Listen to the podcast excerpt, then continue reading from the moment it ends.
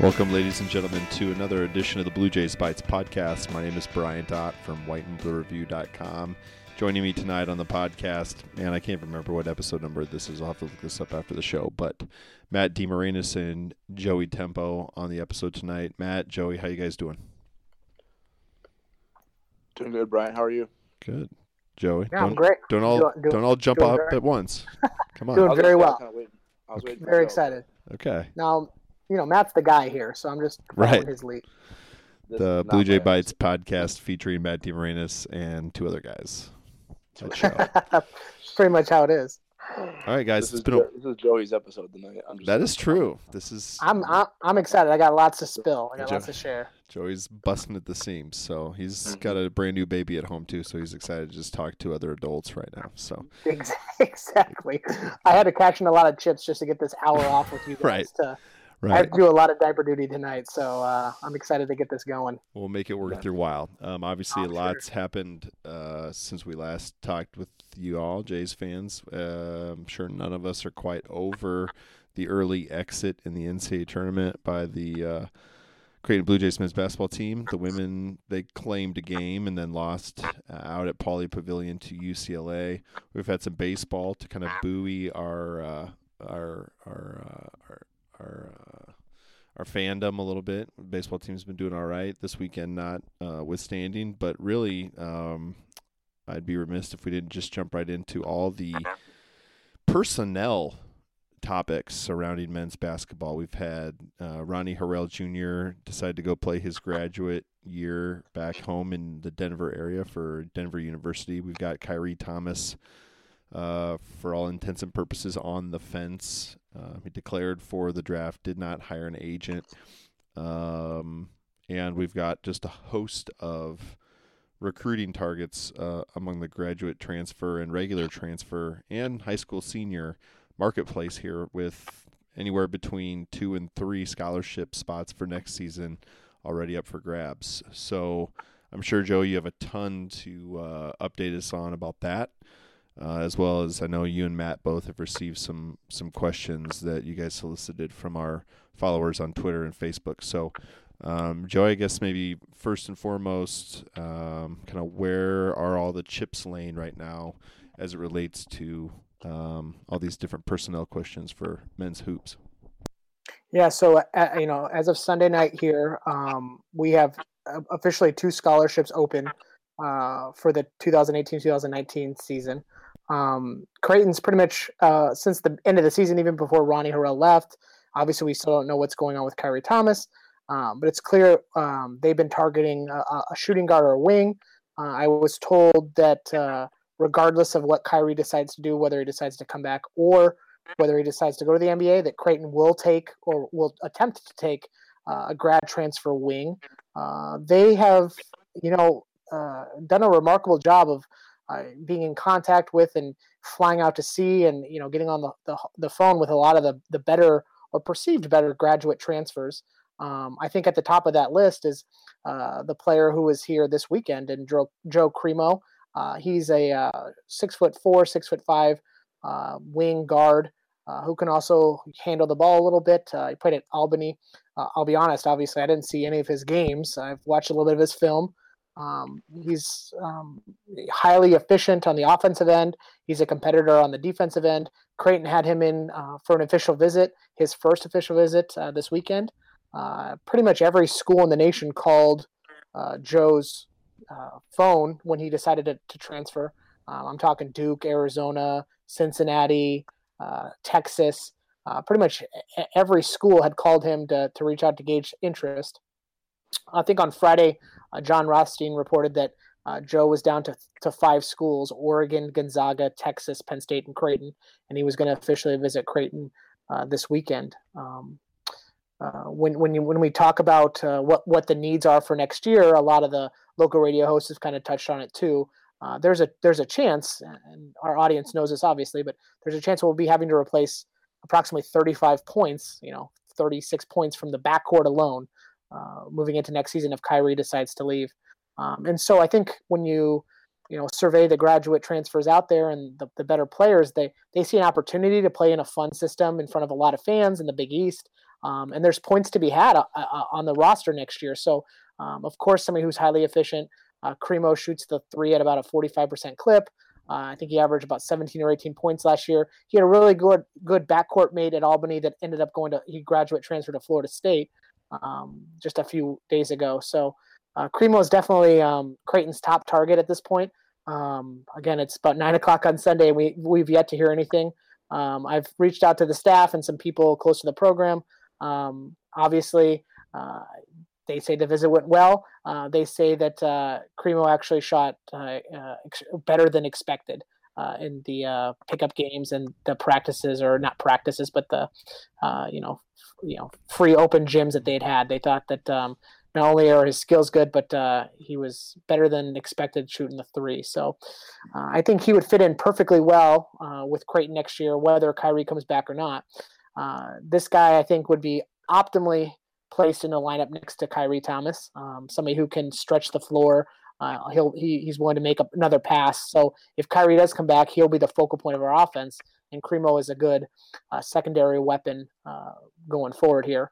Um, the difficult thing is, you know, if if Khyri does leave, uh, I don't know if Cremo is the lockdown defender that necessarily. Well, obviously, he's not the lockdown defender Khyri is. I just think there might be some other better options um, if we're having to replace Khyri Thomas specifically.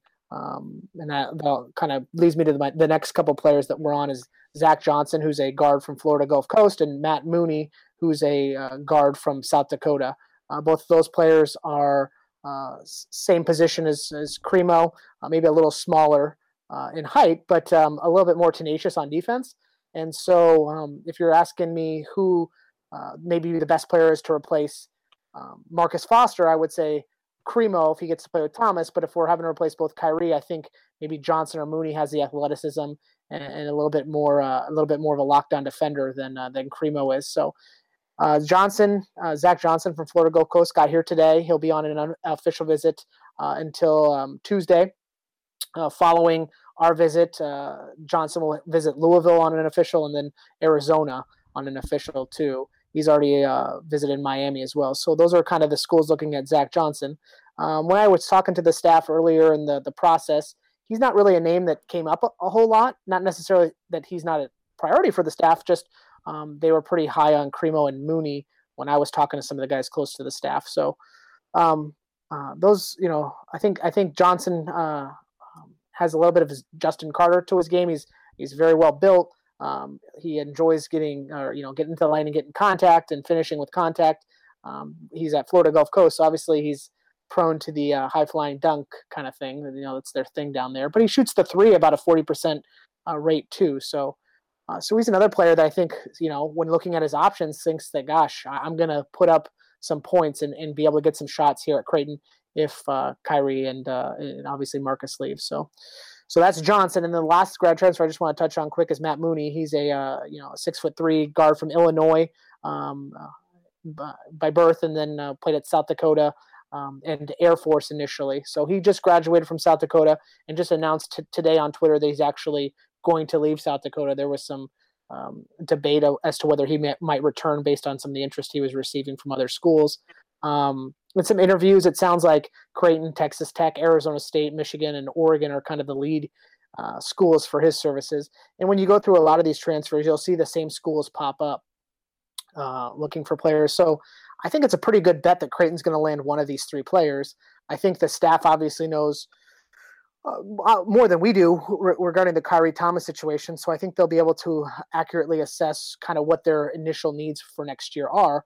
I guess I'm interested to hear what you guys think. Uh, you know, uh, if Khyri does leave, uh, you know, are you looking for more of a, you know, more of a defense offense type player, or a guy who's maybe ex- exceptionally, you know, efficient on offense and like a Cremo? I, I guess I'd be interested to hear what you guys think.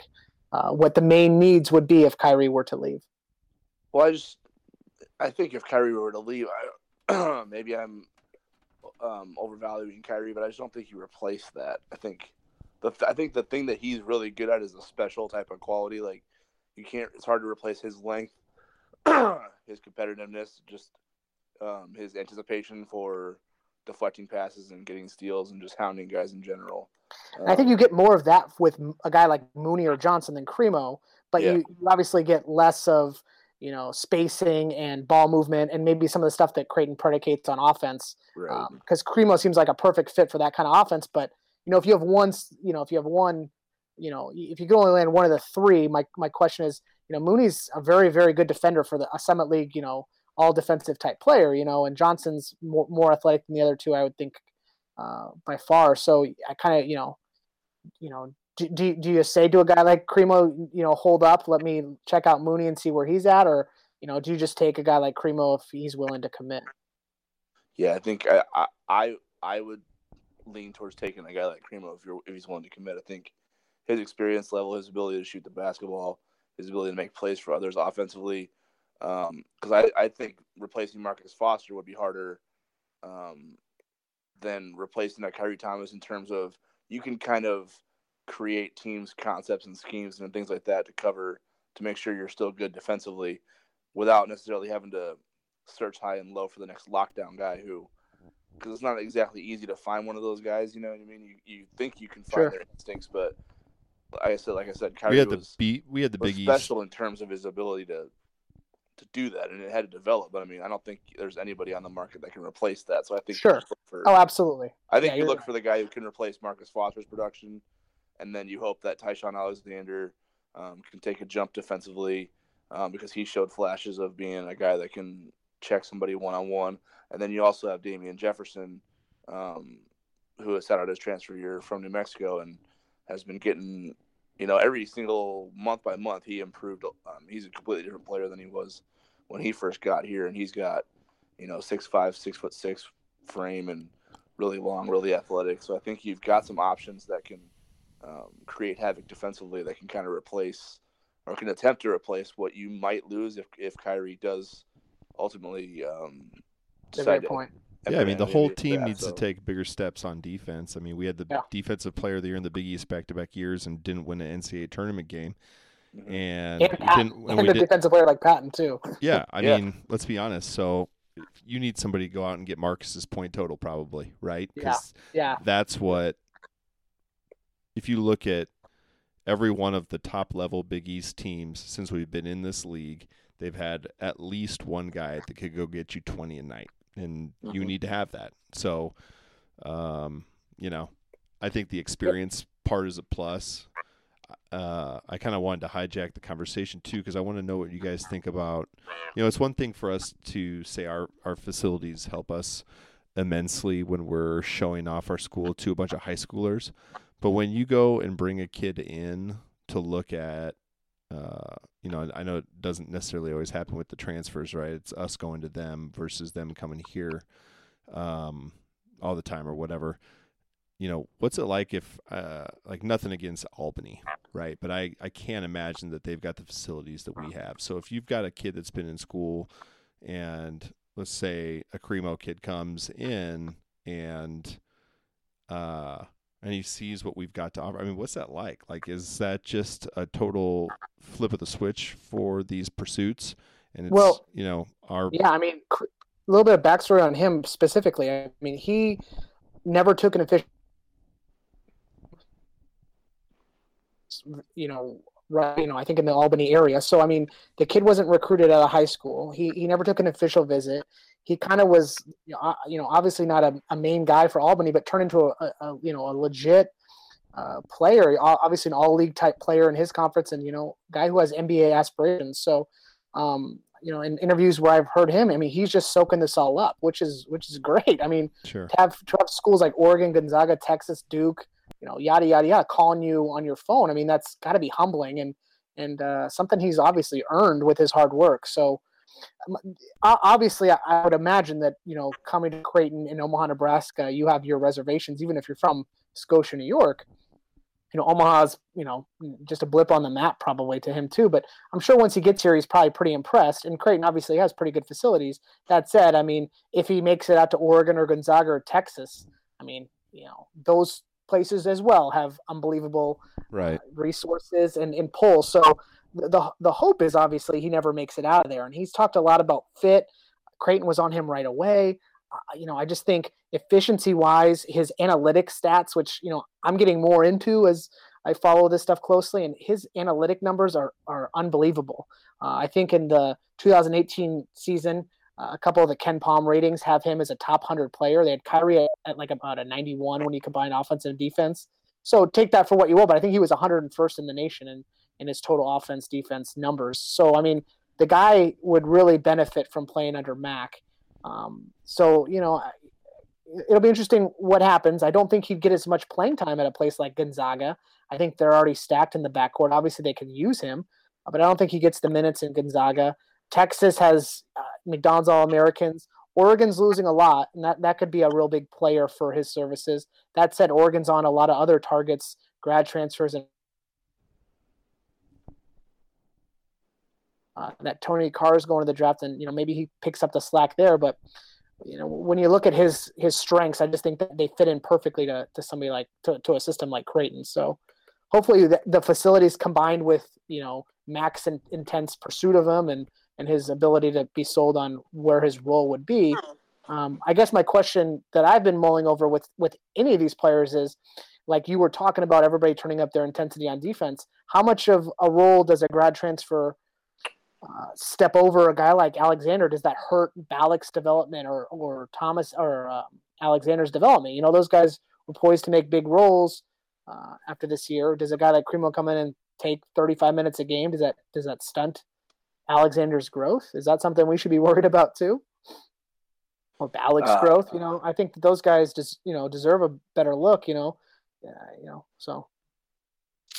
Yeah, that was, that was that got really loaded at the end there. Um, I think uh, you're the one who has to see him every day, Matt. no, know, right? yeah, no, uh, and I don't mean that these guys are unhappy. I just mean that you know, you know, if you were to bring in one or two grad transfers, you know, how much does that alter the makeup of your locker room and of your team. I mean, all we heard at the end of the year was, you know, a guy like Mitch Ballock really stepped up into a leadership role on the team. You don't want to, you know, you don't want to stunt that with bringing in hired guns for a year and, and change that culture kind of stuff. And I had heard uh, some of the local guys because they cover the summit here uh, talking about Mooney and you know he's he's he's you know he can rub people the wrong way and I'm not saying that he wouldn't fit in at Creighton. I think we need a couple players that maybe rub, rub people the wrong way on the court. Uh, you just wonder how much you know their personalities you know if they collide with some of the players over their weekend visits you know does that make that big of a difference yeah well i think that's one of the things that is part of the evaluation process and certainly why you bring these guys on for for visits so you can get them around your current roster and you know get them going out in social activities and get them playing together in open gyms and that's that stuff's part of the evaluation process. Um, so i don't i think if they thought there were potential chemistry issues or a potential for someone to be disgruntled, um, that would go into whether they want them there at Creighton or not. So, yeah, that's a whole big that's that's a big giant box to open up. I think once you bring them on board, I think you're pretty confident in their ability to get along with everybody, and um, at that point, you just you hope that for the best because you hope then that once they face adversity in the season, they can all get through it together because at that point you think you figure they all get along anyway. So um, that's just my take on your last point about how um, how well they might fit in with uh, a young core. But in terms of Bryant's original question, I guess, um, excuse me, about uh, facilities and things like that. I don't know and feel free to disagree. I don't know if that matters as much to guys in that position. And an example of that is Ronnie Harrell.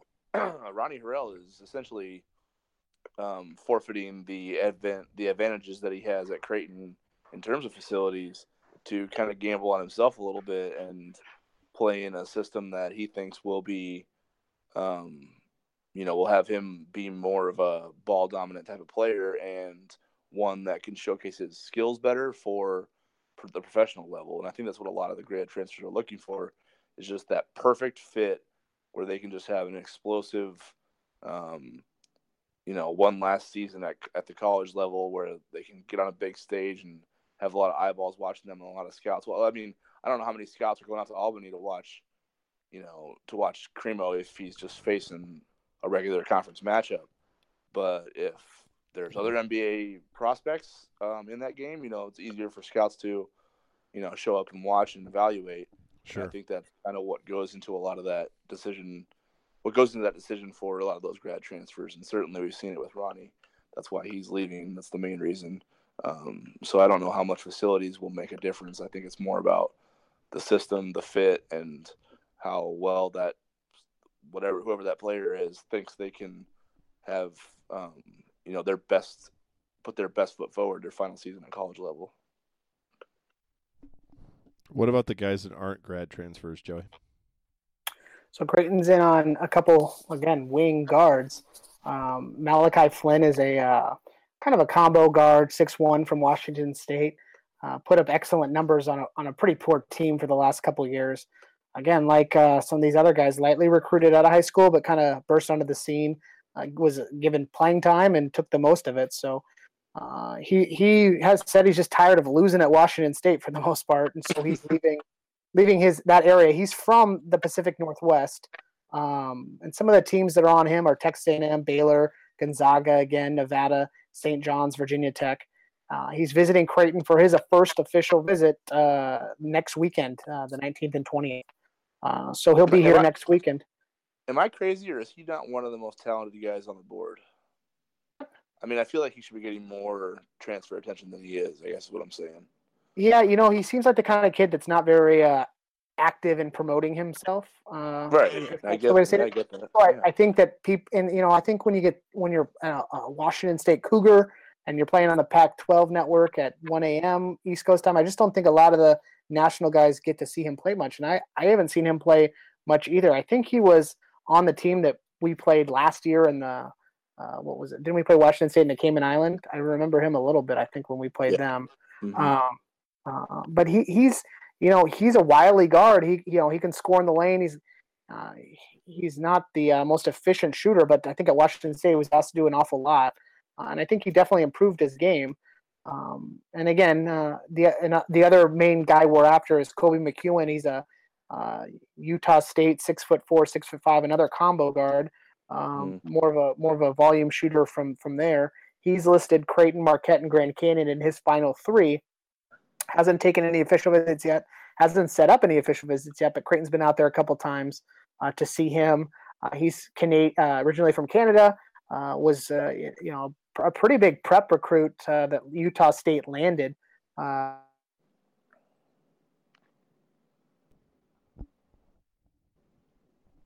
oh. The Google Hangout monster might have gotten Joey. What's that? Uh, at least you said, repeat you, that. Repeat what you just said. The Google Hangout monster got you. Oh, did you hear me now? Yeah. Bryant. Hello. There we go. At least we got a at least we got a complete sentence out of him. Hey, can you hear? Can you hear me? Yeah, yeah. go for it. Repeat what you just said. Okay. So yeah, I was just saying McEwen is a uh, all freshman of the year from that from that from Utah State's league, I, I, the Mountain West, I think they're in, and so he's from Toronto originally, pretty big prep recruit for Utah State, um, and a, a, guy that's definitely looking to to graduate to a bigger uh, conference uh, per se, which is what kind of interesting. They have, he has Grand Canyon on the uh, uh, his final three, but hasn't had any official visits yet. Um, still looking to set that up. I know Creighton really, really likes him. He's a sit one, play two guy, just as Flynn is.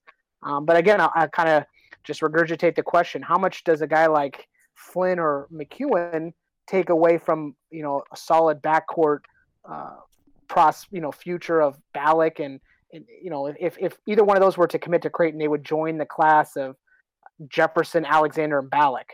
And so there, yeah. there's you know there's five guys, you know there's four guys that are you know guys that are wanting to get minutes, and so you you really wonder uh, where all those minutes would come from. And I've asked that of the staff, and they've told me that they want talent in the backcourt. Yeah, and they that that, that does not bother them whatsoever. Because I was kind of like, well, where are all these minutes getting the, split? Go back to the go back to the Marcus Foster, Maurice Watson Jr. thing. I mean, they kept bringing guys in when they thought, you know, you, you brought Marcus Foster in when you're trying to develop Khyri Thomas and when Isaiah Zierden is trying to graduate, and you think, okay, well, how do we find minutes there. They you would think they all play the same position. Well, you move Khyri to the three, you split time with Marcus and Z, and Maurice well, Watson runs the show. I mean, that, I yeah, that's fair. Done a good job of kind of like juggling the personalities as far as loading up on the same position, and you know, and then trying to sort it out from there. I, I think whether you agree with that, I guess whether it, it, it all depends on if you agree with that philosophy or not. But I don't think they've been afraid to load up on certain positions. and, No, yeah, uh, and make guys make guys right. compete for the spots. I guess. Yeah, I mean they they've sold it really well. I mean they haven't had as much attrition as other schools that have talent, you know, in in their in, in their underclassmen, you know, grades. But but you know, I, I just I you know, and I'm all for adding any talent we can. I just I just know that if you're transferring from Washington State or Utah State to come to the Big East, you want minutes. And if you're sold on Zegarowski to get point guard minutes from day one, you're looking at Ballock and Alexander who got pretty prime time roles, you know, from their freshman year. Jefferson's a guy that you bring in. Maybe he doesn't get as much playing time as you know, other other players, but you know they've they've invested in him, and then you think, you know, you just wonder where all these, you know, you know, what what these selling points are to some of these players because obviously Creighton adding a Flynn or a McEwen is is an excellent. I mean, those guys might be the best transfers on the market right now, and so to be involved with both of them is is is like I said, it's remarkable how well the staff has done um, getting in touch and, and, and selling their vision to these guys. It just when you look at it, you don't want to, you know, you don't want to squeeze out any of these players or, or the playing time. But but you're right. Maybe Creighton's really leaning on going to a, a four guard lineup with a Mitch Ballock at a four, um, and maybe that's you know if, if they liked that, that this year, um, then then I can easily see a a couple years down the road where you're getting minutes for Flynn or McEwen at the point or the two, and you got Zegarowski at the one and and Alexander at the two, and you know that would work in that scenario. So, uh, just something to think about. Obviously, I'm all for adding as, as good of players as we can. Having these guys come here, sit out a year, and then um, and then play two really does help. Uh, you know the outlook for Creighton long term because a lot of the guys we spoke about initially, you know, they're just one one year and gone. So. Mhm. Um, yeah, so I mean, again, kudos to, to the staff. I know with D Rock leaving, uh, and you know Murphy obviously was getting lots of looks at, at, at Rhode Island and some other jobs. There was a lot of uh, there was a lot up in the air the last couple weeks on, on Creighton's staff, and uh, for them to to not only s- survive that time by keeping their recruits, which other schools can't say, and uh, and and be involved in so many really good players. Uh, it's it's really a credit to just how well McDermott and Coach Huss and Coach Murphy uh, are respected nationally. So Which Yeah, other be- schools can't say. That was. I good. mean, I don't want to Nice. I don't want to say any school in was good. particular, but there's some other schools that are, are, are really hurting over the last couple days. That was so good. Leaving. So That made me so happy. I mean, you know, we heard Well, everything for the last three months about how good some. Oh, Joey, oh, we're losing him again. Google Hangout Monster got him again. Well, it's like as soon, as soon as Hunter as soon as Hunter left, I um, I can't remember. I can't remember who I texted, but I said Xavier Johnson. Peace. Ba- Xavier Johnson's open and Copeland. back then. But yeah, no, that yeah, Copeland's the other guy to watch right now because, but but Well- Xavier Johnson was like the first call. It was like as soon as Hunter, as soon as those rumors started, I was like, Xavier Johnson is not staying in Nebraska if Kenya Hunter's not there. Which is really interesting because I've I've talked, you know, I, you know, I've asked people close to the team, you know, like if, if a guy like Murphy were to get Rhode Island, do we lose a guy like Alexander or Zegarowski? Does he go to Rhode Island? And I was told emphatically no. Those guys are sold on our. Pro- Zegarowski's yeah, Zegarowski's a little different. He has a really good uh, relationship with Mac. So yeah, but but should Oh. shouldn't Xavier Johnson? That's my point. That's my point. Is Oh. that like you know well, no, You- you- you- actually, you I should- don't think you- people like playing for Miles. You know all, the assistant coaches present players, build relationships, and they present them to the head coach, and the head coach seals the deal. And you know, obviously that's not what goes on everywhere. Let's just say so. God, that's great. Um, I I mean, think I think Miles. I think Miles is. I don't even think it's a reputation anymore. I think it's pretty much like he kind of wears on people. well, and I, I'll be honest. You've, you've I- heard you know, about you've heard about like Shavon Shields. You see like the way, like Shavon Shields didn't sound like he enjoyed his time at Nebraska. Like Petteway and Pittsford Pittsford, were yeah. looking I up, mean, were were trying to kick the door down for crying out loud to get out of there. I mean, yeah. I mean, I mean, guy- the I don't want to spend any more time on it than we have to. I mean, yeah, that's his, true. his his contract situation hurts him, but Like he he locked the players out. Like that's not. Yeah, we don't need. There's enough podcasts about Nebraska sports. yeah, no kidding. All right, on to the bigger and better. So, newspaper. okay, so just, What else? just wrap Oh, Google Hangout Monster. Matt, we have to have a go-to thing to talk about when when Joey gets tripped up by the monster. Oh yeah. Oh, yeah. I think Can we you hear me? talk about Yep. the monster. Here we goes. I was just gonna say, I think we'll hear a lot over the next week or so, based on um, who we're bringing in and kind of how things filter down. I mean, Ky- Khyri has until when exactly? Is it the end of May? Yeah. June I- eleventh. I thought right.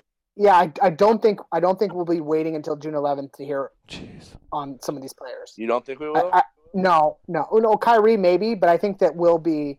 oh yeah. The- oh, I, I think I think we will have yeah. I think we'll have signed one or two of these guys before then. Yeah, the transfers will be Yeah, they'll be sorted whoever, before whoever then. Creighton is getting or not. They'll be they'll be set before. You, So I mean, you can their already s- workout- I think their summer workouts. So I'm not mistaken. Their summer workouts start. June. Yeah, in June. Um, definitely in June. Before before the, their summer workouts start before the summer league starts. So like they're already into that stuff before that's got. Yeah, I think it's it's usually around time. like College World Series ish time, right? Yeah, yeah, Yeah, I, I think we'll have. I think we'll have one or two players. yeah. They have By eight then. week camp, so all the all the transfers will be in a part of that. So. yeah, I agree. But yeah, Khyri, I think he has until June 11th, if I'm not mistaken, and I, and I think it's one of those things that will drag out, um, just because he's in, he's not in a position of, um, knowing one way or the other, so he kind of has to just go through all the workouts and evaluations to get as honest of an opinion as he's going to get on it, and then decide from there. So it's not any fault of his own. I just think it's one of those things where just based on the schedule of all the events that he's going to have to go through to get an evaluation, um, it might be later than sooner. And that's just how I feel about it. But you know, he's it a different guy. I mean, it doesn't maybe, hurt maybe him. Gets, maybe he maybe he gets maybe he gets the evaluation and just says, "There's enough guys in this draft that have similar skill sets and things like that, or there's enough guards that you know might over overshadow some of the things that I do, and um, where he won't feel as confident about his first round position and come back right away. I don't know. Maybe he'll know that after the first after the combine, but we'll see. Nah, man. But I think he's going to give himself a fair shake. You know, what I mean, I think he's going to try to get as much information as possible before he decides. Well, right. I mean, it's not like he doesn't know what he's coming back to if he Yeah. decides to head back to the hilltop. I mean, Exactly, and you, and you got to factor there's some things that are working against him here. He is already four years out of high school. Yeah. Um, and then there's also things like his skill set. How much different is it going to be a year from now when he comes out and for you know without any other options? So His, yeah, his numbers, he's his numbers will be his numbers will be better next year in our offense for sure.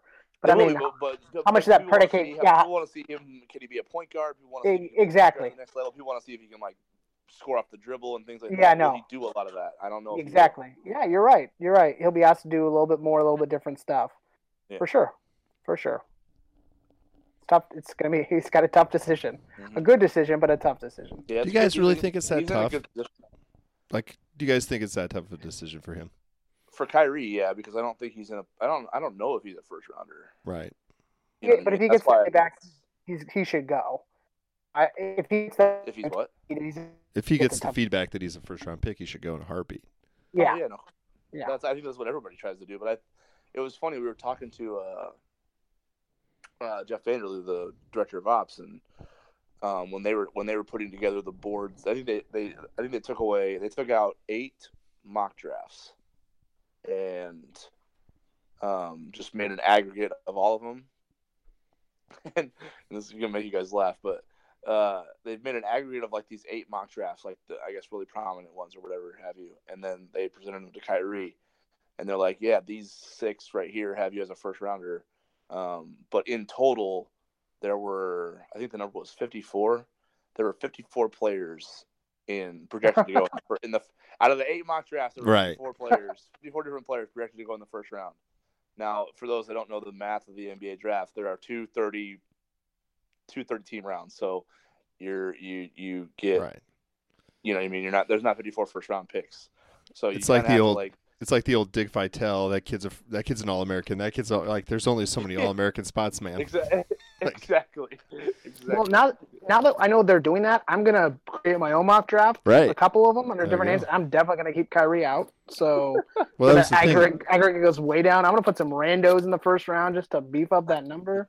That's 'cause what I'm some of these saying, like, guys- Hopefully, it's Some not these guys like are just like yahoos. I mean, I'm a yahoo, but I mean, some of the guys doing these mock drafts probably have no idea what they're doing. sure. And you know, people act like that's gospel. It's like, no, there's like maybe one guy that's connected to NBA offices that does that. Yeah, that's the that's the thing. So- uh, most of the mock drafts are like trying to they just watch film. Yeah, they just watch what a couple guys do, but but you don't know what NBA GMs are trying to do as far as Yeah. the fit they're looking for and things like that. exactly. You know, the feedback that Khyri's gotten from what I've heard is that there are a few teams that like him for his current skill set right now, as it is. Um, but there's also some teams that don't necessarily have a spot for that. You know what I mean? Like, um, you know, they're just styles of play that, like, first of all, he's a spot up shooter, so they're gonna. Uh, you think think of teams that want a guy who can play really good defense, but also offensively isn't going to demand the ball is just going to kind of sit in the corner and can knock down an open three if if if the ball finds him type of deal. Um, you know, in a, in a system where there's a lot of movement, a lot of you know, a lot of off ball movement, a lot of creating your own shot and things like that. That's not that's not something that's conducive to Khyri's game right now. So that's kind of what he's not necessarily a fit for every NBA team right now, and that's kind of what the deal is. Yeah, and that's why I just have no clue. Like, I don't really watch the NBA. About the only time I watch the NBA is about this time of year, right? And I'm Mhm. sure I'm like a lot of the casual NBA fan that just my interest kind of ramps up during uh, the postseason or whatever. But I don't know what those teams are and what they look for, what they don't look for. You know what I mean? I know everybody wants LeBron or that type of alpha uh, on the court, but what are the teams that a guy like Curry, his skill set could could benefit? Um, you know, as a, as a supporting as a supporting piece. Mm-hmm. Well, I've heard like teams like Houston, uh, teams like Oklahoma City. Just think of teams with like ball dominant players Yeah, um, that play a lot of isolation basketball and you know drive and kick and stuff like that. Cleveland is one right now, but you know with LeBron uh, having control of his own destination next year, Cleveland's not necessarily a spot that maybe Khyri fits next year if LeBron leaves. You know that sort of thing. So sure. it's one of, it's one of those situations where it's going to be a bigger evaluation than it's. It's I guess it's not as easy as just saying, well, you know, six out of the eight mock drafts had me in the first round, and then five GMs told me they'd they'd pick me if I was there. Like, there's a lot that goes into it, and there's a lot of risk. So, I think it's a situation where he is going to have to get as much information as possible, and it is going to be a difficult decision. I think it's. I, I honestly feel like when you when you just compare the last three times Creighton has gone through this, uh, with with Doug McDermott, Justin Patton, and now with Khyri Thomas, I think Khyri has the toughest decision of the three of them.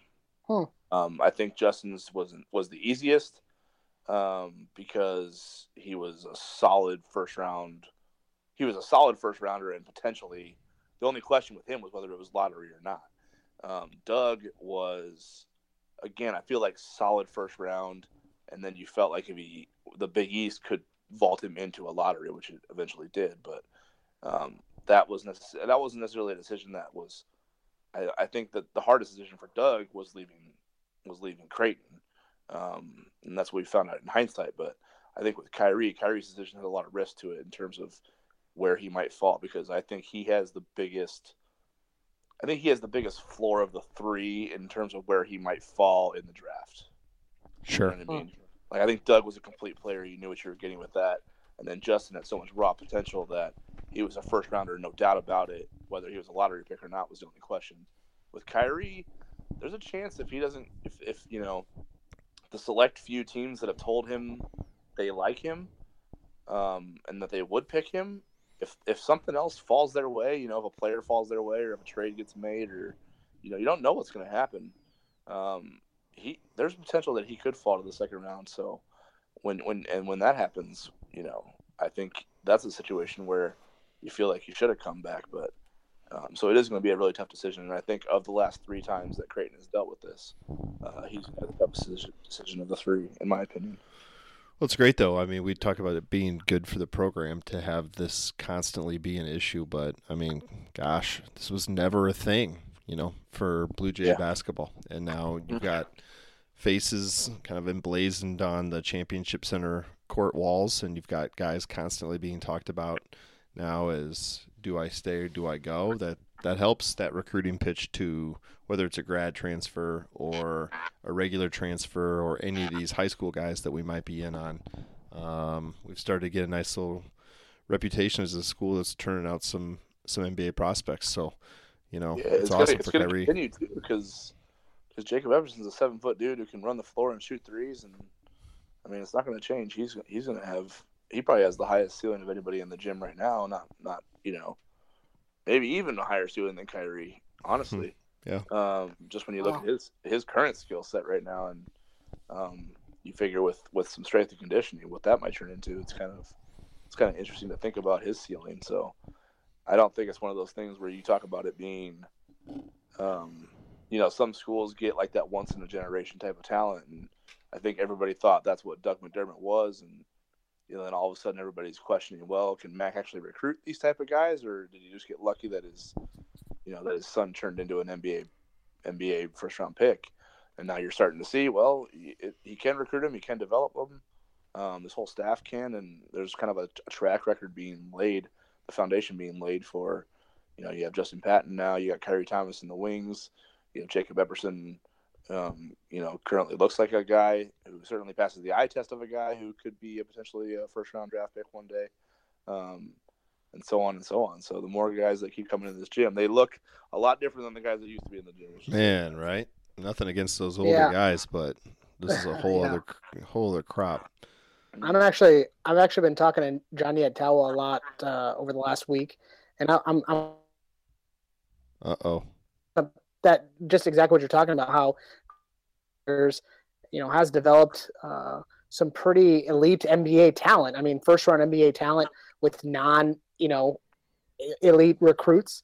And I was kind of digging through some of the research, and I found that uh, over the last four years, only Michigan and uh, potentially Gonzaga have sent more non five star players into the first round of the NBA draft than Creighton. And uh. Gonzaga's got a couple guys. Yeah, Gonzaga's got a that, that Rui Hachimura and Killian Tillie projected first round guys either this year or next year. Uh, but Gonzaga's only sent you know Gonzaga's had a three star and a four star go in the first round. Hmm. Um, Michigan's had four, uh, three four stars and a three star go in the first round. Creighton's had a three star and a four star. Utah's actually had two three stars and a not ranked player. So Creighton, Utah, Gonzaga, Michigan do the most with the least recruiting talent, let's say. Um, but even if you look at the players they're getting, I mean, Gonzaga's getting a high four star recruit. Michigan's getting high four star recruits. Creighton, you know, Patton was obviously um, fairly, you know, highly recruited at the end of his career, but McDermott wasn't recruited very well. Patton wasn't, or Thomas wasn't ranked whatsoever, really, by any services. So, for Mhm. what Creighton gets, it, it really does turn it into pretty elite talent. And, you know, it's you can only use the oh they lucked into this talent so often. You know, I mean, Thomas was out there. I mean, he was a pro player and a you know on the AAU circuit. I mean, coaches saw him, they just didn't see what Max sees him, or really Patton either. I mean, that guy came out of nowhere. You know, so. Um, you know, Creighton's really done a really good job with what they're with what they're getting and turning it into pro potential. And I think that does resonate with recruits, um, which is why you're seeing guys like Epperson, Ballock, and Alexander come here. Mhm. Um, Well, you saw yeah. with Sam Froling, like yeah, you exactly. know, Sam Froling sees Justin Patton, and he sees he sees what Jacob Epperson has become in a few short months as far as his strength and conditioning. His physique is gone, and he's like, "Yeah, sign me up for that." So, you know, that's a guy who has Sam Froling's a guy who has NBA aspirations. I know, I know Marcus Zegarowski with his older brother in the league right now, um, certainly has those him- himself. So, Well, I think No, I- just in general, I mean, Creighton's not recruiting guys that want to be, you know, that don't want that don't have NBA aspirations or Like, pro. that's- I mean, yeah, how many guys? How many guys ten years ago could say they wanted to play professional basketball? Yeah, exactly. That's the kind of guys Creighton's recruiting now. That's that's the new world. So, So, Uh, Joe, you- kind aspiration. Joy, you feel like we're gonna hear some things between now and maybe next Monday uh, on on some of these uh, on some of these guys. Uh, uh, yes, with the caveat of maybe the staff is waiting for other dominoes to fall. Uh, Okay. If they feel like they can uh, table some of these players, uh, you know, I, I feel like getting a guy like Flynn in on campus next week, you know, tells me that they, you know he's a priority for them. Obviously, getting Cremo in this uh, weekend was a priority for them. So I, I think if if you know some of those if some of the main guys that they want, if, if they're ready to commit and not look elsewhere, I do think Creighton will strike. But um, uh, you know, things happen. Other guys want to go some other uh, other place, and I, I do think that you know it's getting late in the process. But I do think you'll still. I think there's still time to hear some more movement from other players, either leaving their school. So, you know, I think. Uh, oh no, I think. I'm pretty proud of myself. You have no idea what you've just done, Joey.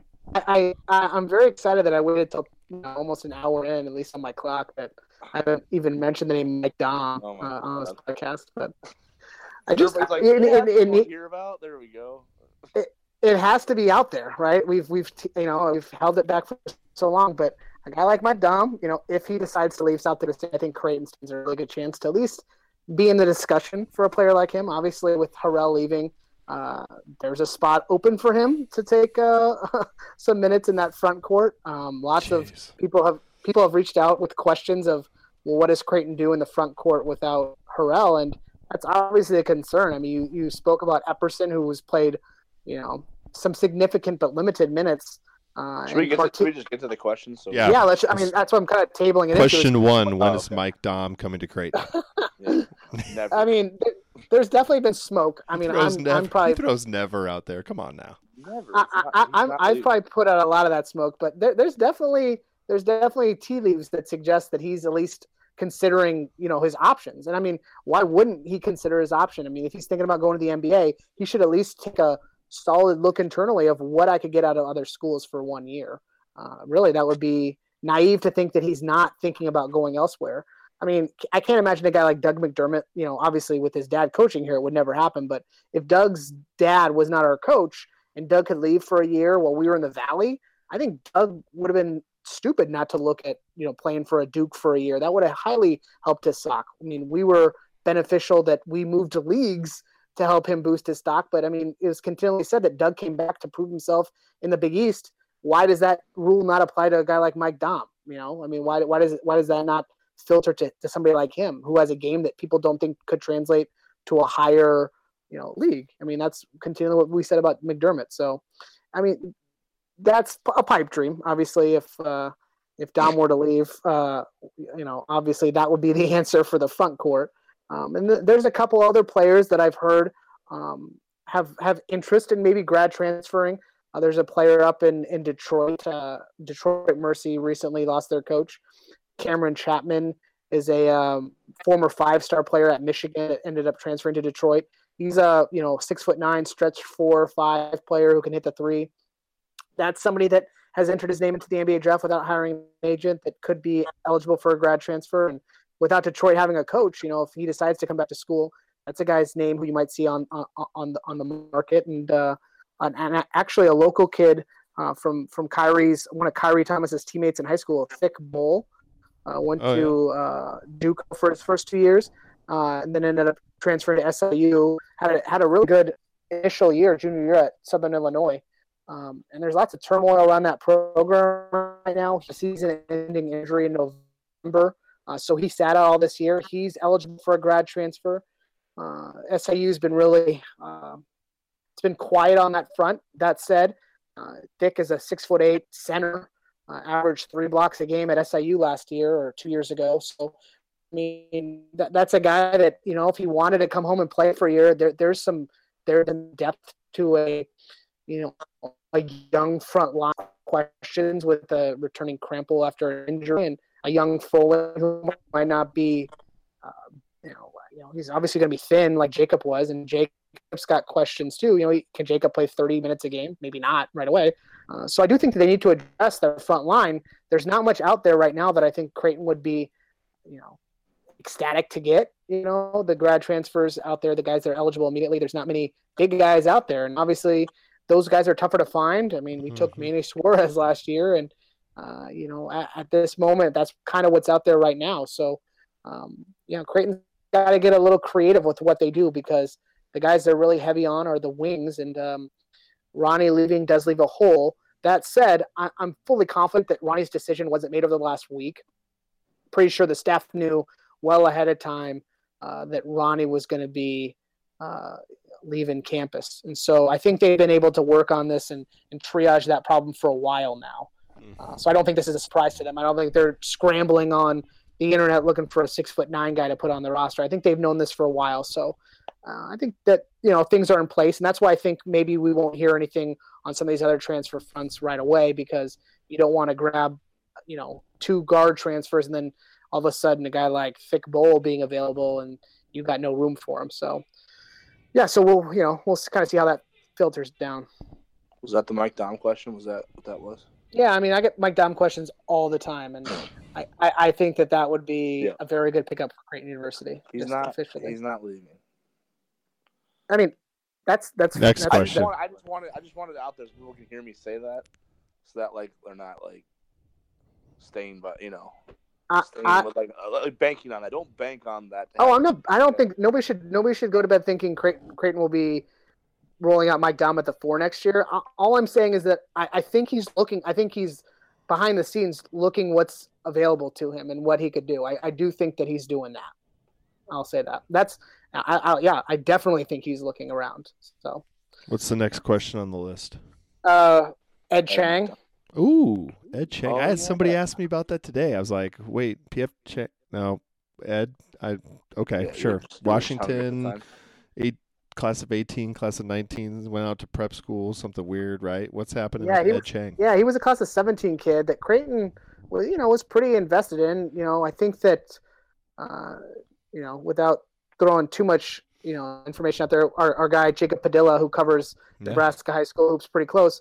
Um, you know, when I talked to him, uh, you know, it seemed like Ed Chang kind of his his his his growth of you know being a complete player kind of stunted a little bit, which is why I think why he reclassified and went to prep school out in Washington. Um, and because I just think that you know he didn't really elevate his game. He kind of liked to hang around the three point line and, and shoot a lot and not really develop much of an interior game.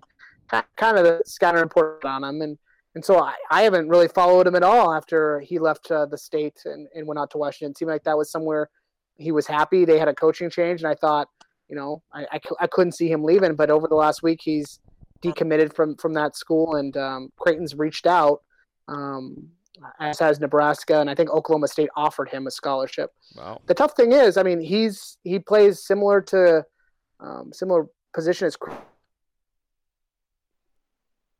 You really wonder uh, if both those guys could coexist on the roster next year. I mean, does does Ed Chang or Christian Bishop offer you that much on the roster next year? You know, uh, if if it comes down to, to grabbing a, a proven player like a, a Koby McEwen or um, you know a Malachi Flynn or an Ed Chang, I think it's pretty clear you, you take the proven transfer to sit out a year and and and and pass on Chang because you already have a player like Christian Bishop who plays the the three four that that Chang would play.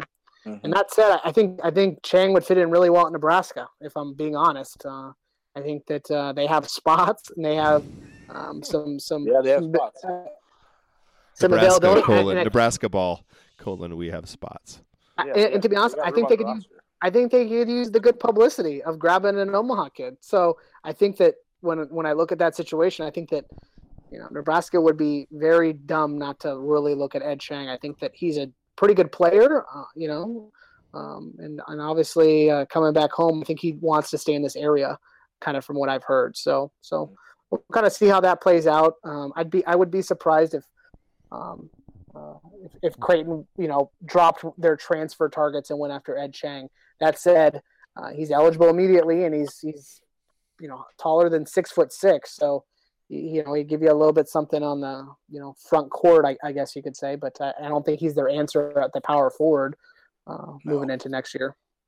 Yeah, it's an interesting situation. I kind of wonder what that whole year was about for him.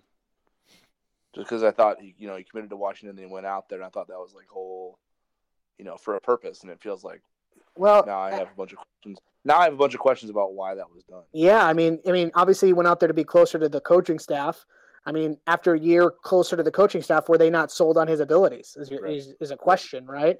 Um, and you know, you, you wonder. Uh, you know, Nebraska high school is obviously not uber competitive when compared to some of the other hotbeds of basketball. I mean, he probably thought he needed to get out to prove himself, and maybe he wasn't as dominant as he was here. And so, yeah, you, you do have your questions. I mean, obviously, I think Creighton's had Ed Chang in the gym with their team at some point, so I think they have a pretty good grasp on what he can bring to the to the table. Um, so, so you know, if they if they think he's a guy that can add a lot, then then I'm all for grabbing Omaha players when everything else is equal. Mhm. Uh, I just I just don't think that um, you pass on a guy like McEwen or Flynn to grab an Ed Chang. I think that would be silly. No, I agree. Unless, unless, unless, and I hate to keep riding the fence here, but unless it's one of those things where, like you said before, um, do you worry about taking a transfer that potentially will steal minutes from a guy you've already recruited as a freshman, or do you take another freshman and let him ride the let him fall in line behind everybody else and wait? Yeah, but but what are you saying to Christian Bishop at that point? I mean, you, you brought him in there to That's p- the- play that. I. So I mean, you're bringing in Chang to directly compete for his minutes, and so I mean, these are all good problems to have, and, and problems that I'm over the moon that Creighton is dealing with at this point of having you know players that cause other players concern. I mean, that's what you want from a program, guys to push other guys. But I just don't think you take Chang, who has a very similar game to Christian Bishop. Uh, you know, it just doesn't seems redundant to me in the same class to do that, and it just I feel like it wouldn't work out. Those guys, you know, I don't think they could alter their game. I don't think Bishop could play more in the backcourt, or I don't think Bishop could play center. I think they play exactly the same position. So, Mm. um, yeah, and you wonder if if if Ed Chang was willing to come to Creighton and Bishop was willing to come to Creighton, did Creighton choose Bishop over Chang to begin with? But but Creighton's been out there and has contacted him according to a couple of the pretty tight end sources in the Midwest, and so you know, I think I think Creighton's leaving everything on the table, and you know, you, you never know. Maybe Creighton will have more spots to fill. Yeah, you know, so maybe a guy like Chang would make sense long term, but I just don't think he's a priority right now for them. yeah, I agree. What's the next question?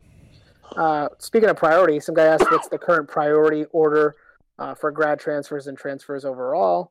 Uh, I kind of touched on this a little bit, but I, I do think the priority, uh, regardless whether Khyri leaves or stays, is is uh, Cremo, Mooney, and then Zach Johnson. I would say that's the kind of order they go in. They have also been on a few uh, transfers that haven't gotten official visits. They were on Nat Dixon, who's a grad transfer from Chattanooga. I think he's um, visiting some schools in the South, so they've they've re- reached out to him. Uh, so he, he's a guy on their radar too. And then and then there is a, a, a you know a grad transfer from Colorado. Uh, Tori uh, Tori Miller is from the KC area. Went out and played at Colorado for four years. Uh, Averaged about 20 minutes a game, six and four. So he's a big body that you know. If you're looking to grab somebody to, to, to play some minutes in the in the in the front court, Tori Miller is a, a name to maybe watch out for who's eligible immediately.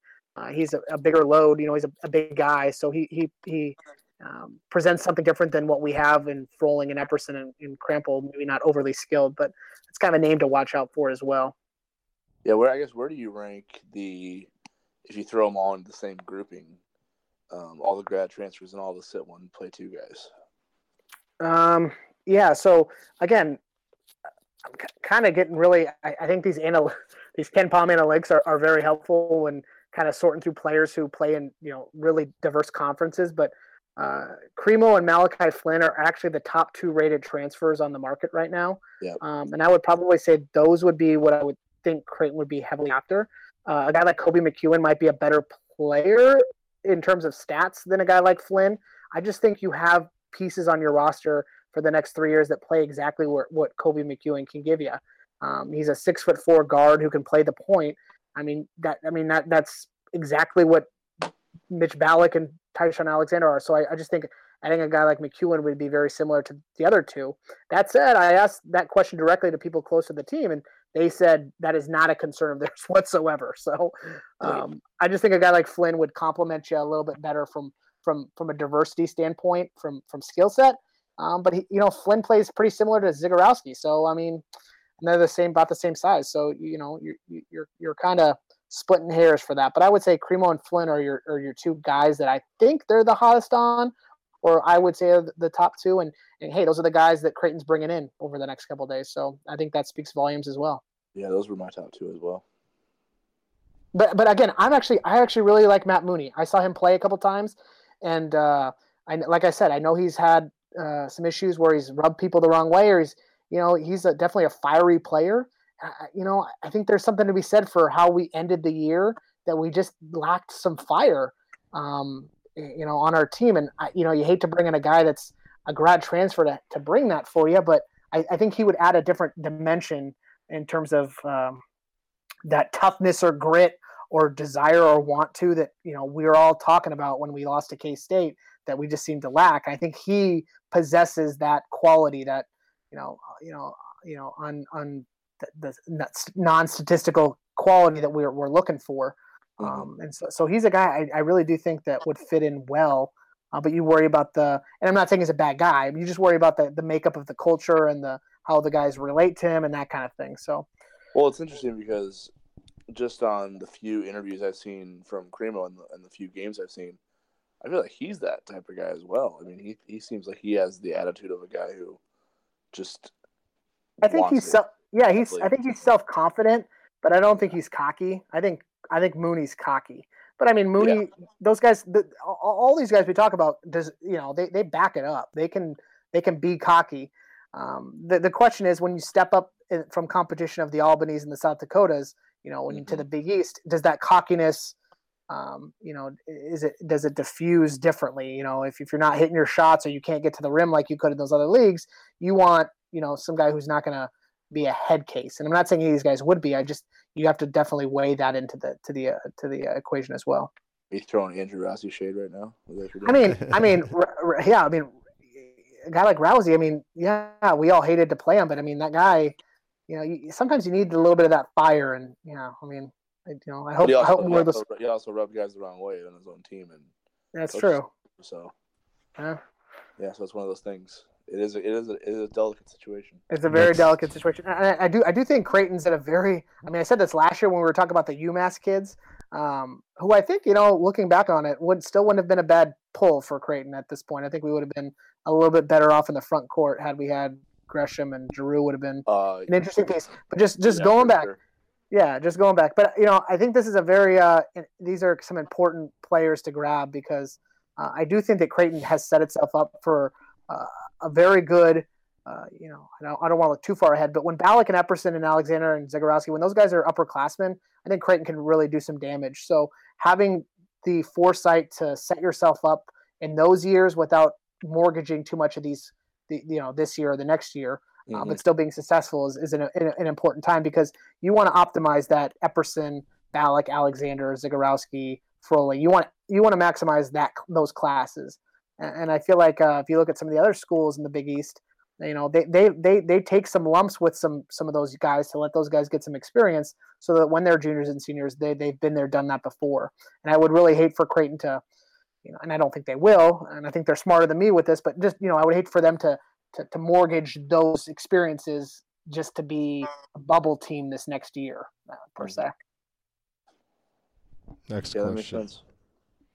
Other questions talking about controlling contribute day one? I mean, all the video you see of that kid is, um, you know, when, when you're playing international basketball, I mean, seeing him play against teams from Cambodia or the Philippines or New Zealand, I mean, there's just no competition for him. So it's difficult to see how his game translates. He got pretty good reviews when he came over and played in the, you know, these Nike Hoop Summits where they play, they pick countries versus countries and have all the top prospects play. He Yeah. got some pretty good reviews there. he's Like got- you said, Matt. some evaluators looking at him over here, he's gotten good reviews as well. So it's not. Yeah, he's crafty. Yeah, but but he's thin, just like Epperson was. So I think it'll be it'll be uh, a race against time to see how much weight he can add to to bang around. So hmm I definitely think he plays more of a four than a five. So so if he can get ready, I think there's obviously playing time at this moment available for him. So uh, that's definitely it's definitely something that uh, should motivate him to to hit it hard. Mhm. Um, you, you got any other questions that were posed to you? That was kind of the, the most. I think you had an Elmar one in there somewhere. Ooh. Yeah. Yeah. Soccer. Yeah. boy. Someone snuck one in. Um, Yeah, I think uh, I think he's a per- I think that kid is a, a potential Creighton recruit. So I think uh, Yeah, I was gonna say. I'm pretty sure the number in his handle is his age. So I'm pretty sure a 14 year old just asked you if you could play for Creighton. I mean, um, I, I, I'm Yeah. not. I think that's what just happened. Just so tell him yes. sure. I mean definitely. I I'll mean, tell tell him what I tell my oldest, who last week told me he wants to be the first ever player to play basketball and soccer for Creighton. I said, "You got to work hard. Got to work hard yeah. and just focus. Exactly. You never know what'll happen." You know, at least you know the sports won't overlap, so he has an opportunity if he, if he wants to I- be that kid. I Oh, think he- I think I think college soccer is going to be much different in a couple of years than it Yeah. is right now. So I, I Yeah. don't really, yeah, I don't know how much uh, for, you know insight I can I can tell him uh, on what on what Creighton's going to be looking for, and uh, you know I you know Elmar Coach Bolowich is, uh, you know he's not young. Uh, they've been grooming Johnny Torres to be the head coach for numerous years, and I, I think that that uh, I think Johnny Torres won't have many more years until he's the head coach of Creighton soccer, which is exciting. You heard it here first. Johnny Yeah, Torres pretty taking over the reins. I mean, if he doesn't after El- Coach Bolowich leaves, No, then I I, think there's, there's going to be fisticuffs here. So no, uh, I know. I know. that guy, that guy is. is, It's gonna be fistic. Uh, he, I- I will, like you say, Matt. When people talk about Khyri, I will fight somebody if somebody I tells me that Johnny Torres, Johnny Torres should not be the head coach of Creighton after Omar leaves. You're gonna throw hands, huh? I'm gonna throw hands. That guy's my guy. Yeah. Makes sense. Uh, there's a local question, I guess, for um, Creighton Yeah. Prep kid Nicole Arop, right? Yeah, Is that Cole what it was? Rop. Creighton Prep Yeah. I mean, And then, and the Omaha South kid who was committed to the, to Nebraska, but they did they rescind or did I forgot they rescinded. now they, they, offer, they right? they rescinded their offer, and he went Yeah. down to play a Euro prep school at that at that uh, academy in Atlanta. And and I there's been a couple of kids from Nebraska that have gone down to that academy, and they've definitely improved their stock. I still don't think Creighton. Uh, I don't think they're Big East level players, and that's you know it's it's Mhm. difficult because I I definitely think that.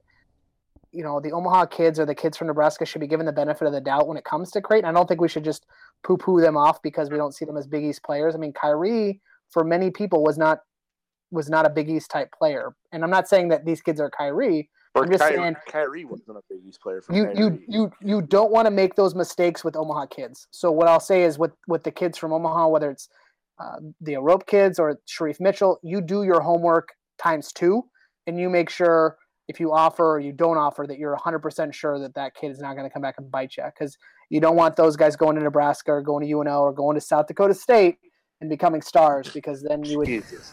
would not would not would not look good. It would not look good. Oh I can't wait for the rosters to solidify. Um, Mike Daum. I mean, what no, if? it's one of those- What no, if? yeah, What if? I mean, if you brought Khyri and Mike Daum, I mean, do you win a national title? I'm just throwing that out there. it's not happening. Um, You win the Big East for sure.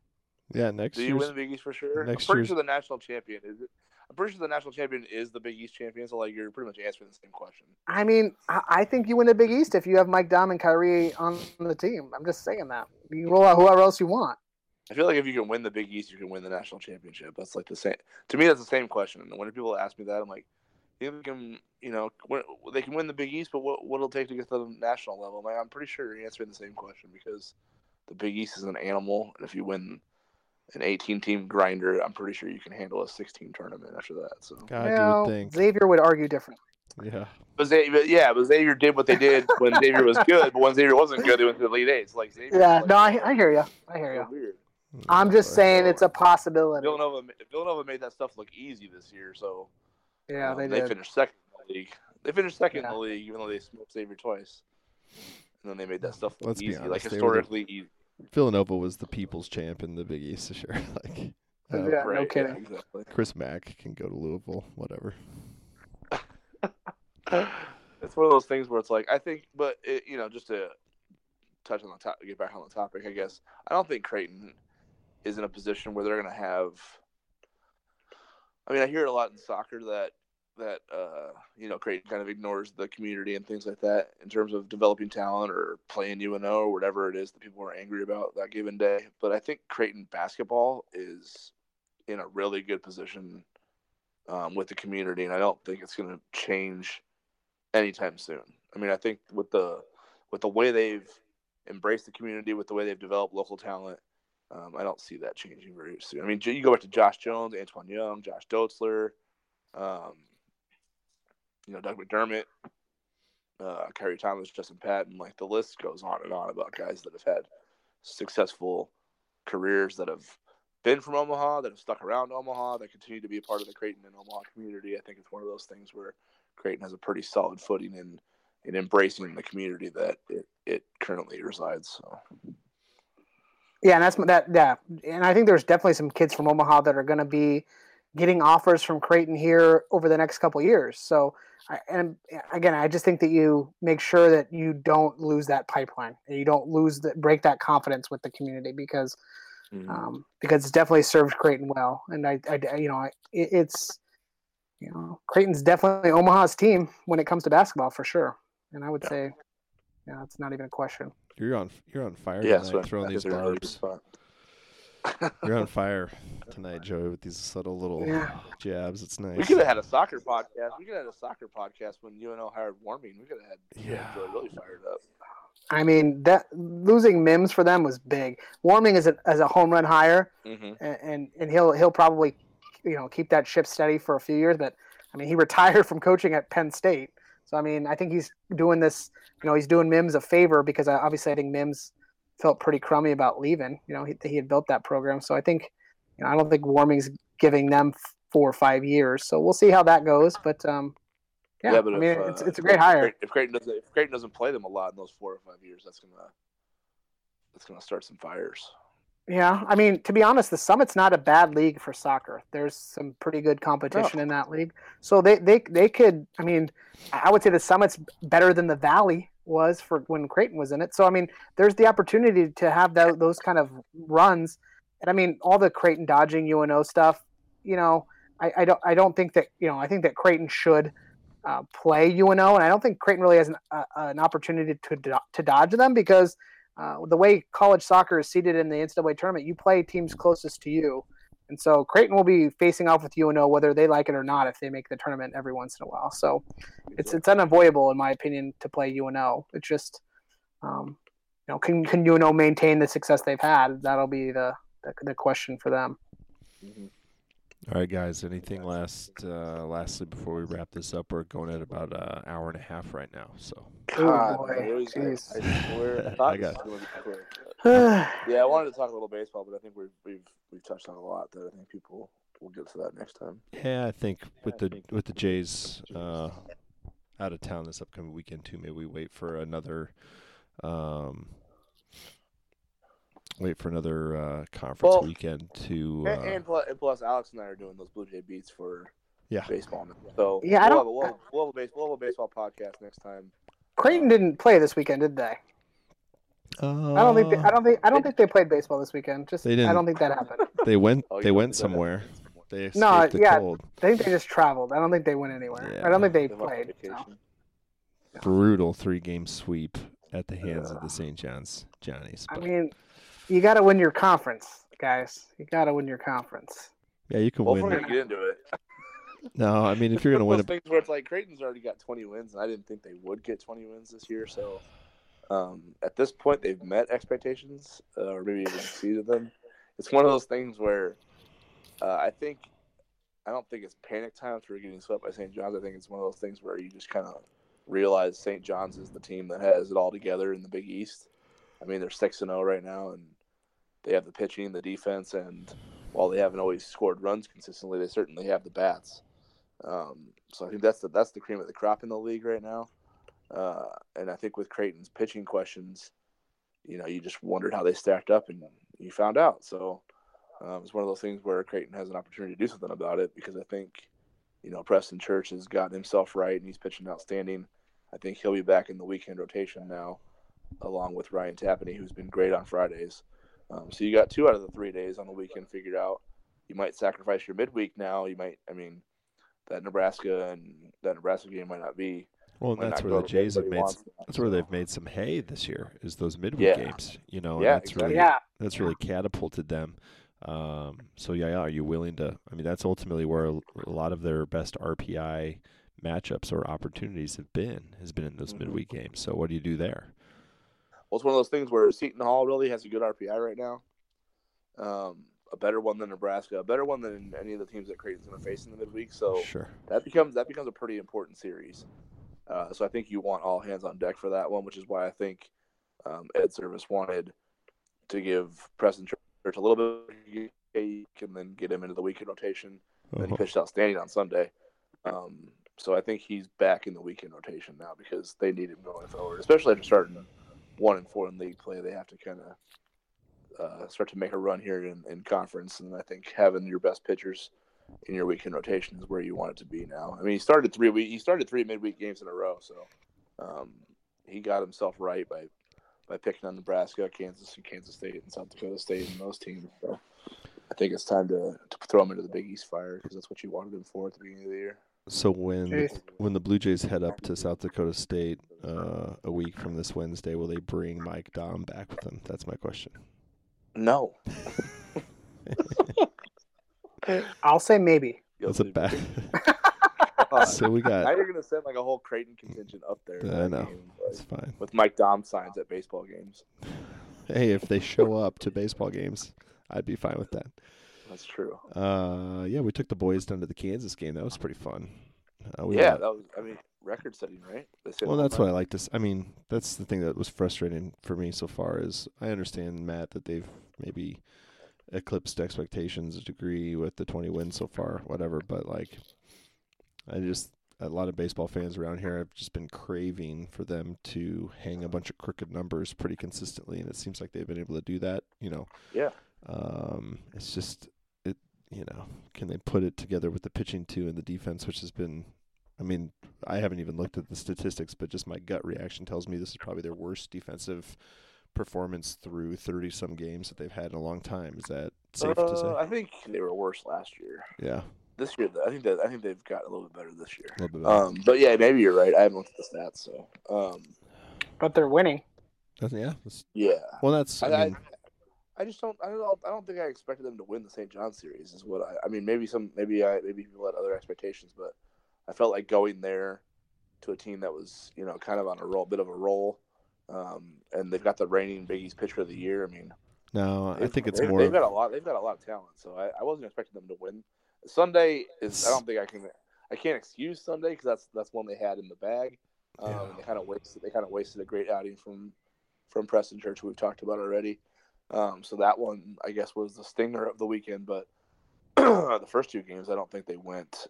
I don't think I was surprised at how those first two games went. No, and maybe it's just how they left St. John's with, with Yeah. blowing a three one three run lead in the ninth inning to lose four to Sure. three. I mean, that's just that makes a difficult trip home, and Yeah. it leaves fans really you know bad taste in your mouth. But um, and it doesn't get understand really a ton, ton easier, right? They'll play Tuesday against uh, UNO uh, if the weather holds or whatever the hell the weather's doing. Um, and they go out to Cincinnati uh, for three against Xavier. Then they're in Lincoln for one against Nebraska, and then the next night up in Brookings for South Dakota State. So there's quite a bit of uh, road baseball in their future. Yeah, I have a feeling Ed Servais, as much as he loves playing baseball, is probably rooting for the weather at this point. Well, I Right. kind of feel like he knows he's got what he has in his pitching staff, and I don't think he's got a lot. So, Yeah.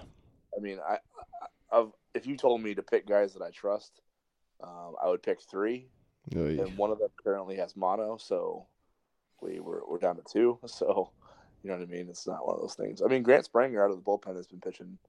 He's been he, he's he's had some decent outings, so I guess he's he's moving into that a guy you trust type of position, but. Mhm. Um, everyone else seems like they've taken their lumps so far. So it's one of those things where Church, Tapani, and then try to score ten. That's awesome. That's kind of what it's kind of where I'm at at this point with with how this team's going to be successful. But All right. Yeah. Well, there we go. We just did a nice little Yeah. segue into uh, one of your guys' next uh, Blue Jay wrap ups or whatever. What do you guys call there it? Blue Jay beat Jesus. Well, I know. I, I didn't know if there'd still be the beat like for baseball. Yeah, I was just going to call it the Blue Jay beat. 'cause it Okay. Is you know? I, just, right, yeah. I should should I come up with a new name? Do you think? I should No. come up with No, I think the Blue Jay Access beat. to- It's got a. It's got of a. It's got its own fandom. You know, It does. it's got its own following. We get like hashtag one more pod tweets all the time. People just they they tune in thinking They do. Niatawa's going to be on all the time. It's pretty great. I know. Uh, every time I tune in, I'm hoping for Niatawa's voice. All right. he does, does have a good voice. Uh, let's end on John Niatawa has a good voice. That's probably a good segue for us to close out the night. Uh, all right, so the next time we talk, we'll probably have like 20 new grad players on our team, and baseball have hung a bunch of 10 spots, and everything's going to be good in Blue Jay land. Agree? Let's do it. Okay. I 100% So agree. Mike Daum, Mike Daum too, right? Mike Daum will be preseason Big East Player of the Year, all this stuff. It'll be good. I'll say I'll say maybe. I like it. I'm sticking with no. All right, maybe no, and we'll see. All right, for Matt DeMarinis and Joey Tempo, I am Bryant Ott signing off tonight from another episode of the Bluejays Bytes podcast. Thanks a lot, Jays fans. Have a great night, and go Jays.